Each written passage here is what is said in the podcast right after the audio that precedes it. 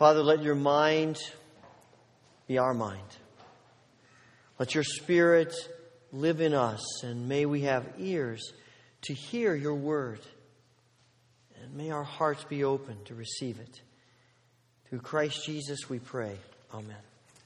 Please be seated.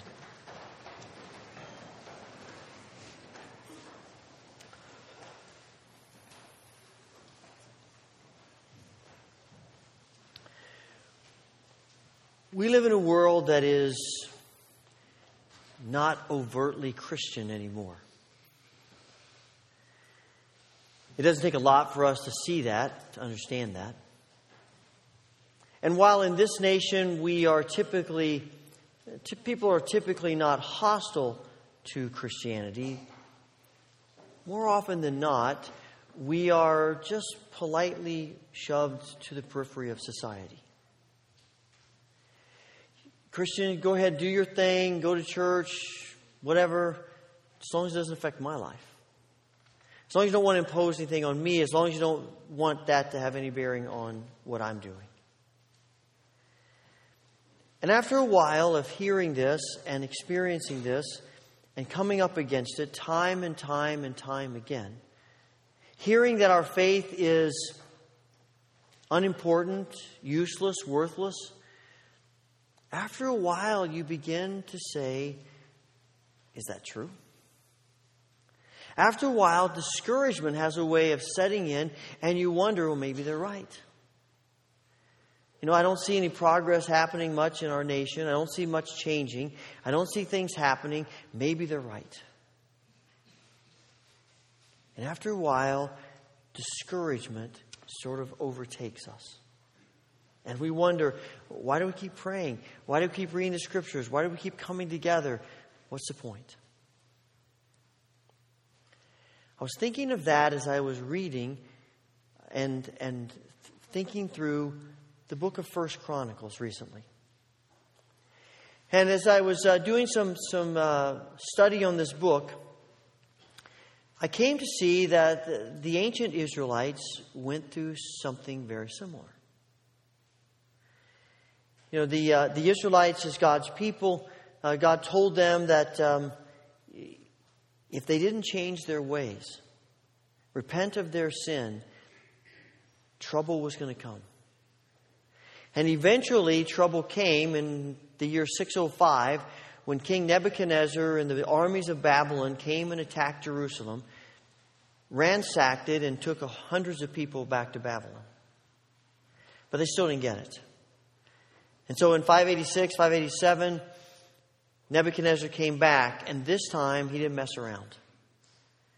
He leveled the city, destroyed the temple, tore down the walls, and took more people back to Babylon with him. And for the next 70 years, the Israelites were people in exile. But God had said to them, You won't always stay there. And when those 70 years were done, God sent the Persians to overthrow the Babylons, and he sent the first Persian king, Cyrus, to be his messenger to Israel.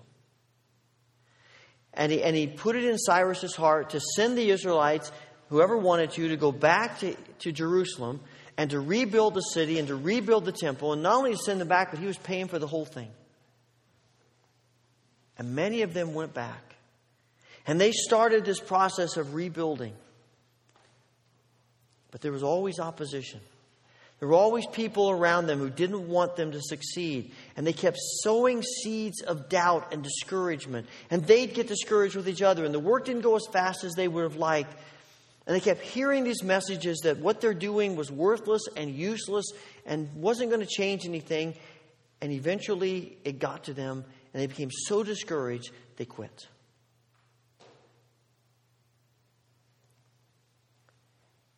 And it's into that time and to those people that the book of Chronicles is written.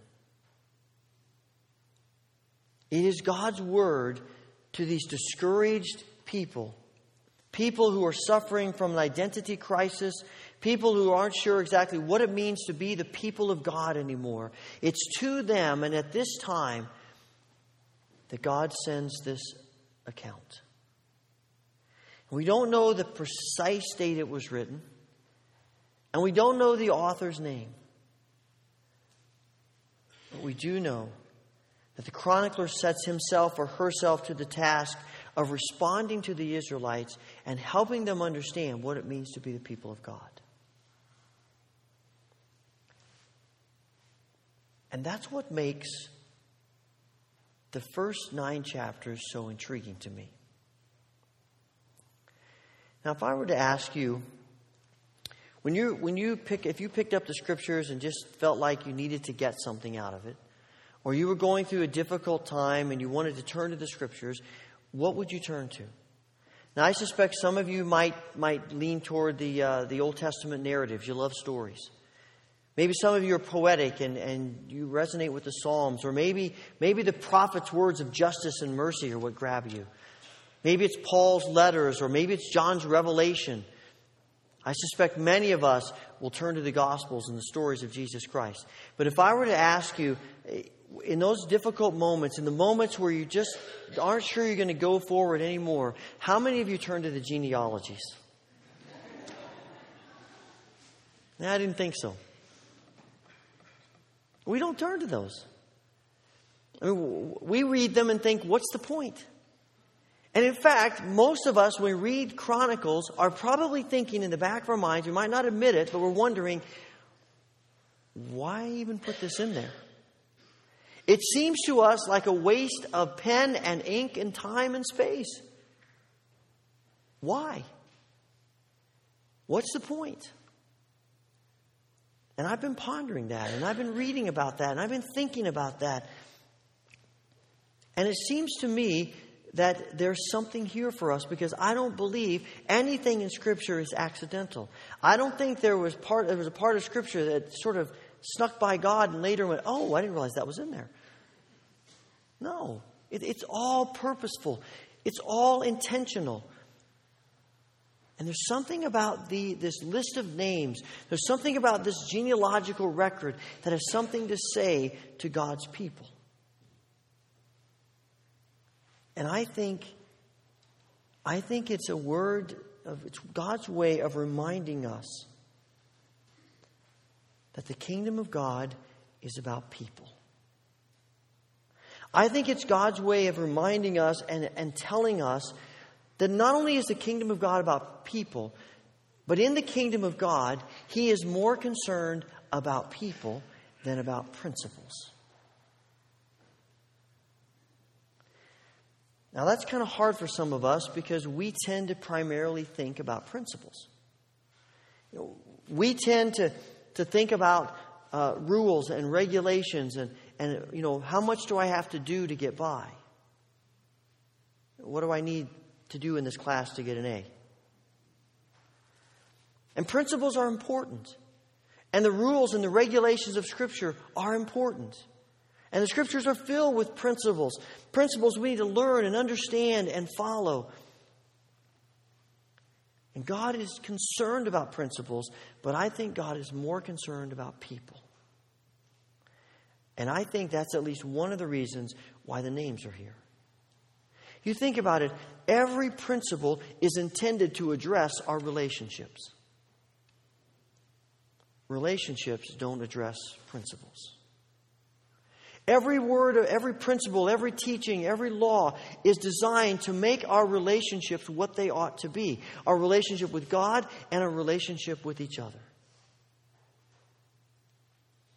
Mark chapter 2 tells the story of, of Jesus going to the Sabbath and as he was going along and through the grain fields, his disciples walked along, it says, and they began to pick some heads of grain. And the Pharisees said to them, Hey, look, what they're doing is unlawful on the Sabbath. Principle. And Jesus answered, Have you never read what David did when he and his companions were hungry and in need? In the days of Abiathar, the high priest, he entered the house of God and he ate the consecrated bread, which is lawful only for priests to eat. And he also gave some to his companions. And then Jesus said to them, The Sabbath was made for people, not people for the Sabbath. When Jesus is asked which principle is the greatest, he says, Well, all the principles, all the commandments are wrapped up in relationships. relationship with God, relationship with other people. It all comes back to relationship. People are more important to God than principles because the purpose of principles is to make us more connected with God and with each other. And so the writer begins with people because God always begins with people. This genealogy begins with people. And Walt Kaiser said earlier this week God, when God looks at what He's created, He doesn't say that the best thing He created is oil or diamonds or the planets or the stars. Now He says the best thing He created is people. That's how important we are to God. And Chronicles is a book to remind Israel and to remind us that we are covenant people. But the covenant is not about rules and laws, it's about people, it's about relationship. Now, on the one hand, I think God is using this genealogical record to remind us that we are a part of something with God that's been going on long before we entered the picture. It's bigger than us.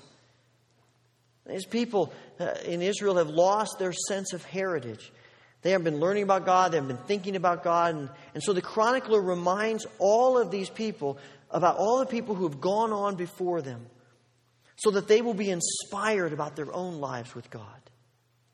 This genealogy reminds us that, that we are simply stepping into the stream of God's called out people.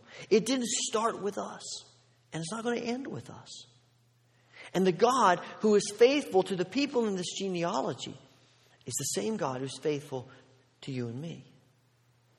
The same God who involves himself with Abraham, Isaac, and Jacob, and with Moses, with Benjamin and Naphtali, and with Nimrod, the great hunter, and Jabez, the, the great prayer, visionary prayer, and Tamar, Tamar the, the, the daughter in law of Judah and with the descendants of Levi and the descendants of Asher and some guy named Ulam and a woman named Maacah and a young shepherd named David, the same God who was with them is with us. And the same God who makes promises to them and, and is involved in their lives makes promises to us and is involved in our lives. And our circumstances may be different and the, what our lives look like may be different, but God is the same. This is more than just history, it's more than just names. This is a record of God's people the good, the bad, and the ugly. This is a record of the faithfulness of God to his people, to good people and to bad people, to righteous people and to wicked people, to people like you and to people like me. You know, most 21st century Christians just kind of want to ignore the history of God's people. I mean, what do we care about what people did years ago? I'm about now. I'm about the present. I'm about living a life now. And, and the present's important. And living life now is important. But if we only live in the present, if all we think about is the present, and we cut ourselves off from the past, we will be selfish, rootless, and disconnected. And I suspect that there are many times when we already feel that way because we've cut ourselves off. There's something about these names that helps us see that in the kingdom of God, there are no spiritual orphans. These people who've gone before us mean something to us. We're a part of them, and they're a part of us.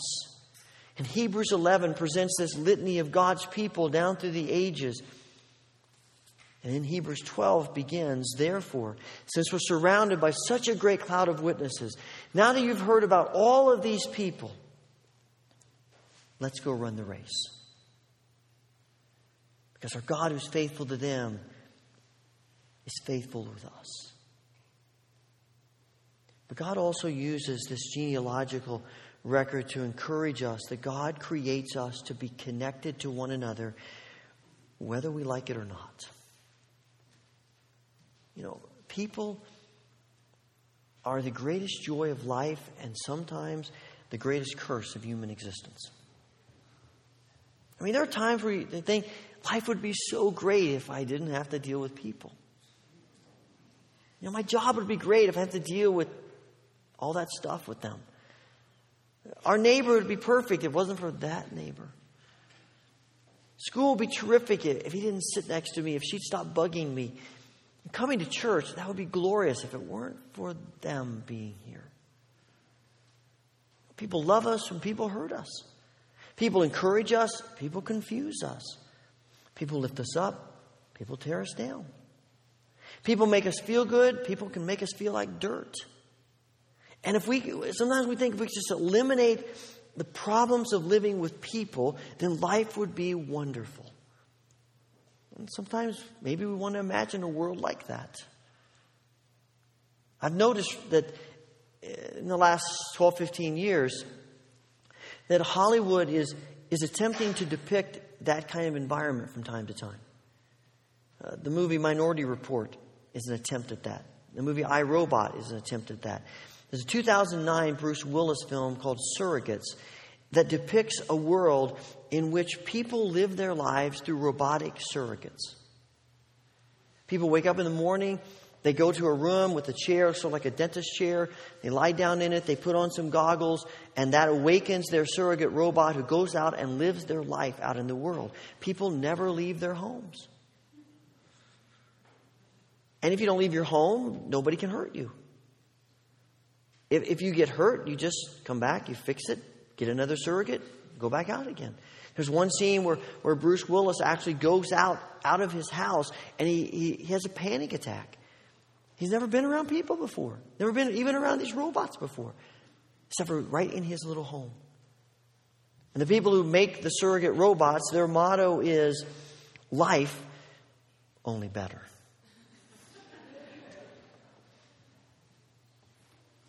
And there's something in us that likes to think that something other than real life with real people would be better than real life with real people. And so we try to circumvent real life. We're looking for something better, and we continue to distance ourselves from each other. But we have to keep coming back to the truth, as every one of these movies does. And what people through the ages have come to understand that real life is real people. And if you eliminate real people, you eliminate real life. We're created for each other with a need and a yearning to be connected to each other. That's one reason why the church is so essential to our walk with God. The church is not just a good idea, it's not an option among many.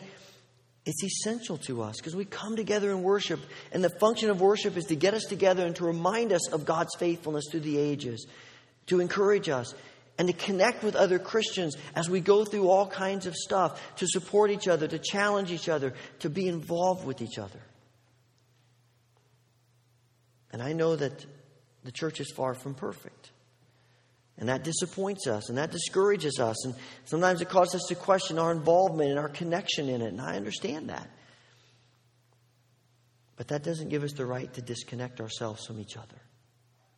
It simply means that, frankly, we'll have to, at times, just grow up and figure out a way to get along and to work things out and to respect each other even when we disagree with each other and to love each other even when we frustrate each other and to draw close to each other even when we rather walk away from each other. Because we're committed as the people of God, you're committed to each other. And that's true whether you attend this church year round or whether you are a college or an academy student. And if your roots here are temporary, if it doesn't really seem like home, it's not like what you're used to. But while you're here, you need to connect with God's people. Now's the time to get connected, to get involved. That's part of the reason why we try to offer a, a number of ministries to connect people. Because we're realizing that we need something bigger than just me.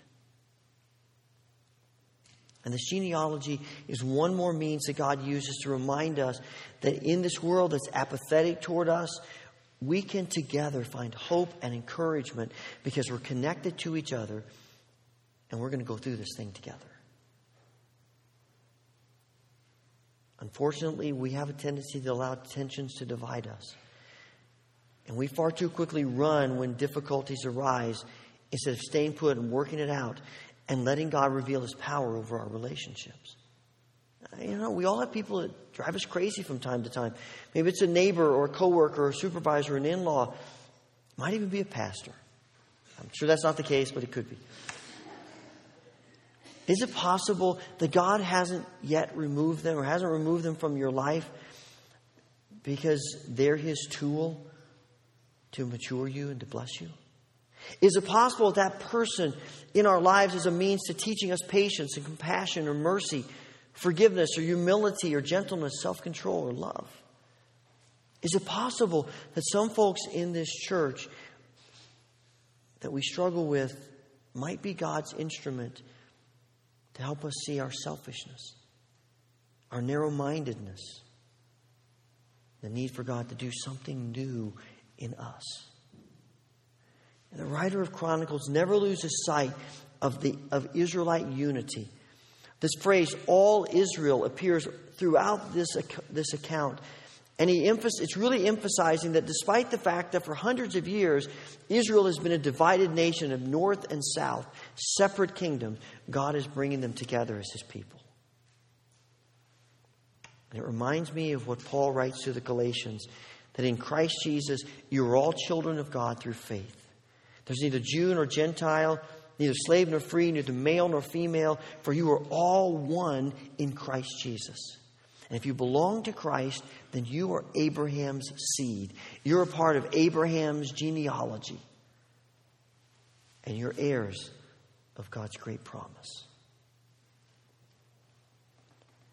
I suspect that most of us, when we come to First Chronicles and begin this book, think, oh man. And we might glance through it or scan it or probably skip over it. But there's theology going on here. As much theology as we might find in Leviticus or Romans or any of the Gospels. Without these genealogies, we so easily forget centrality of people to the kingdom of God. People are living witnesses of God's faithfulness. People who remind us of our connectedness as the people of God. And you know, every name in this genealogy has a story and has some kind of relationship with God. And so do we.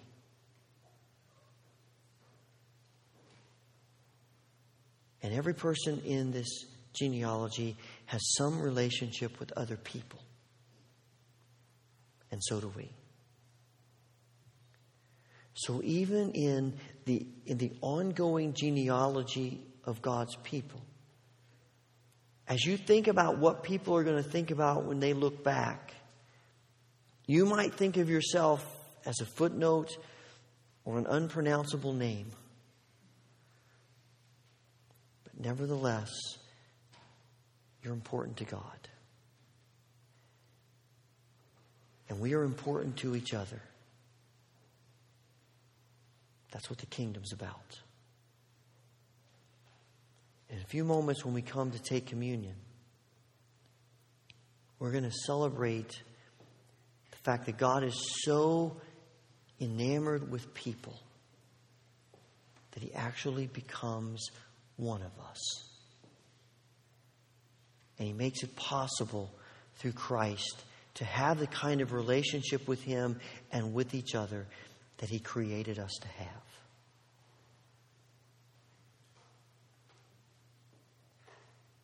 Holy Father, help us to understand what it means to be your people.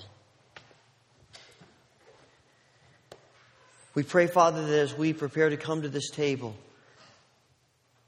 that you will pour out your blessing upon the bread and the cup of which we are about to partake. We pray, Father, that as we receive the bread and the cup, that through your Holy Spirit, you would speak deeply to us of your love for us and how important each one of us is to you. And the connectedness, even the joy of connectedness with one another.